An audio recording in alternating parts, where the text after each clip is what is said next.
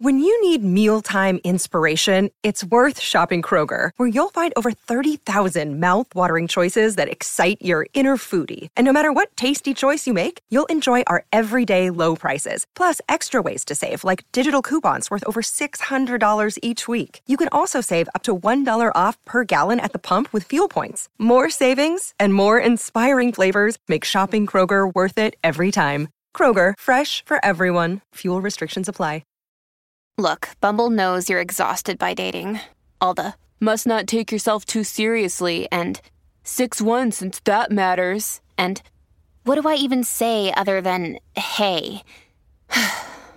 well, that's why they're introducing an all new Bumble with exciting features to make compatibility easier, starting the chat better, and dating safer. They've changed, so you don't have to. Download the new Bumble now.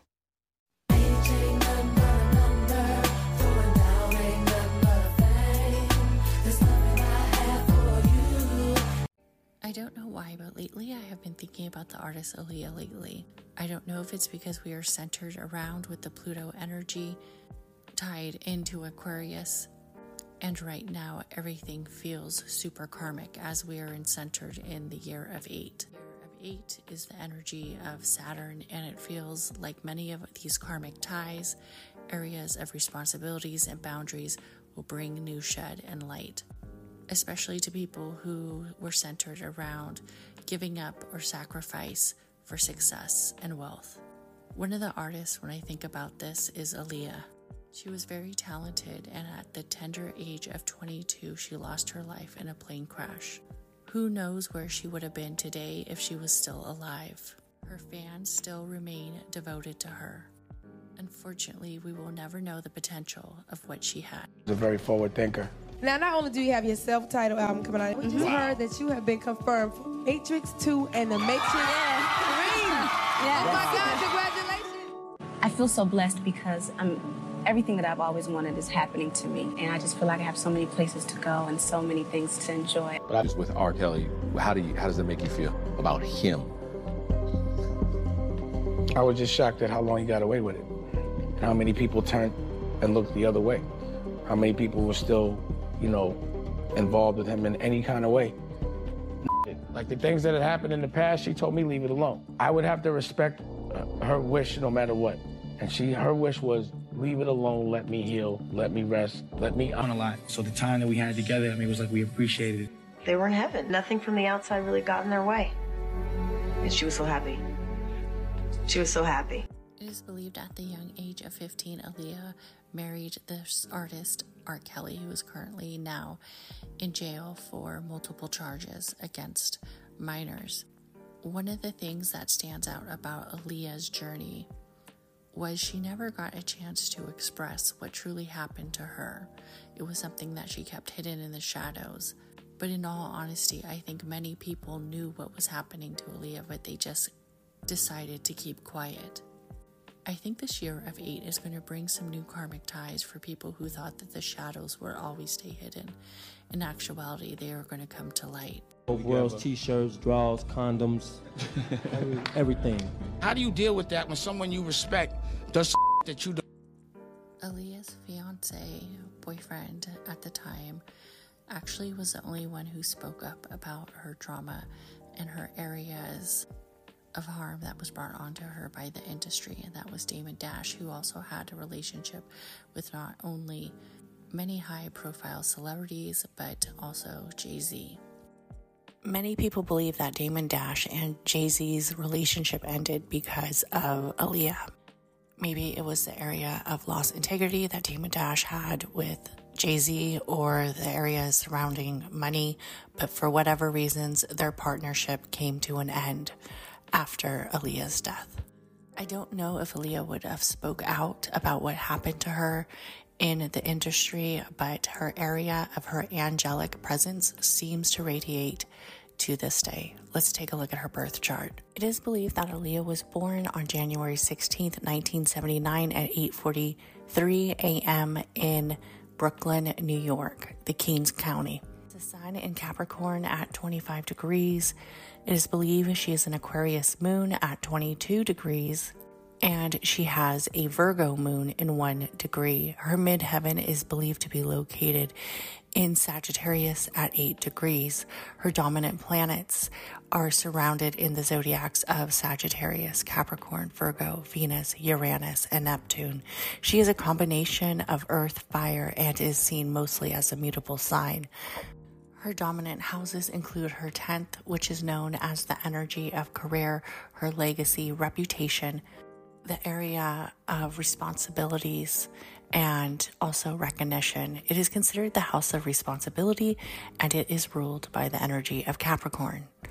Her other dominant house is her 12th house, which is seen as the spiritual house. It is ruled by Pisces and is known as the spiritual life, the area of past lives, and is sometimes seen as an area that has a lot of karmic energy.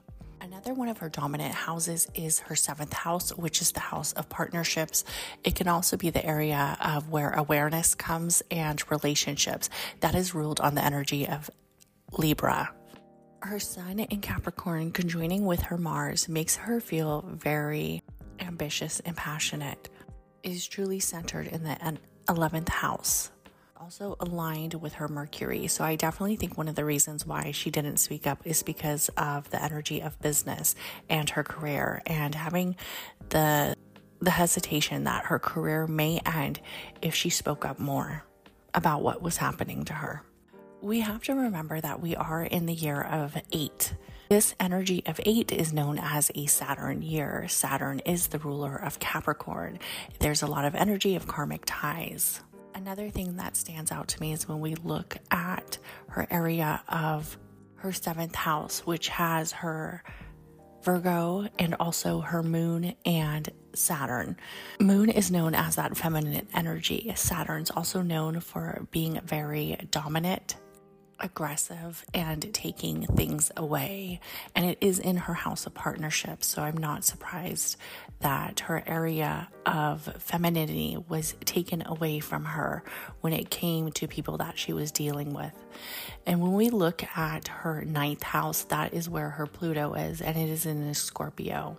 The ninth house is about is about to travel, wisdom, and philosophy, and then also that energy of expansion. Scorpio is known for untimely deaths, unexpected occurrences, the forcing of transition, and also transformation. It is seen as somewhat of the belly of the beast, a very dark energy when we look at it as a whole.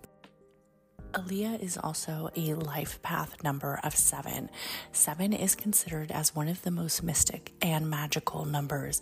It is centered around teaching and also giving other people enlightenment. It is very much of a wisdom type leader energy that something is left for the community, for the collective to learn from.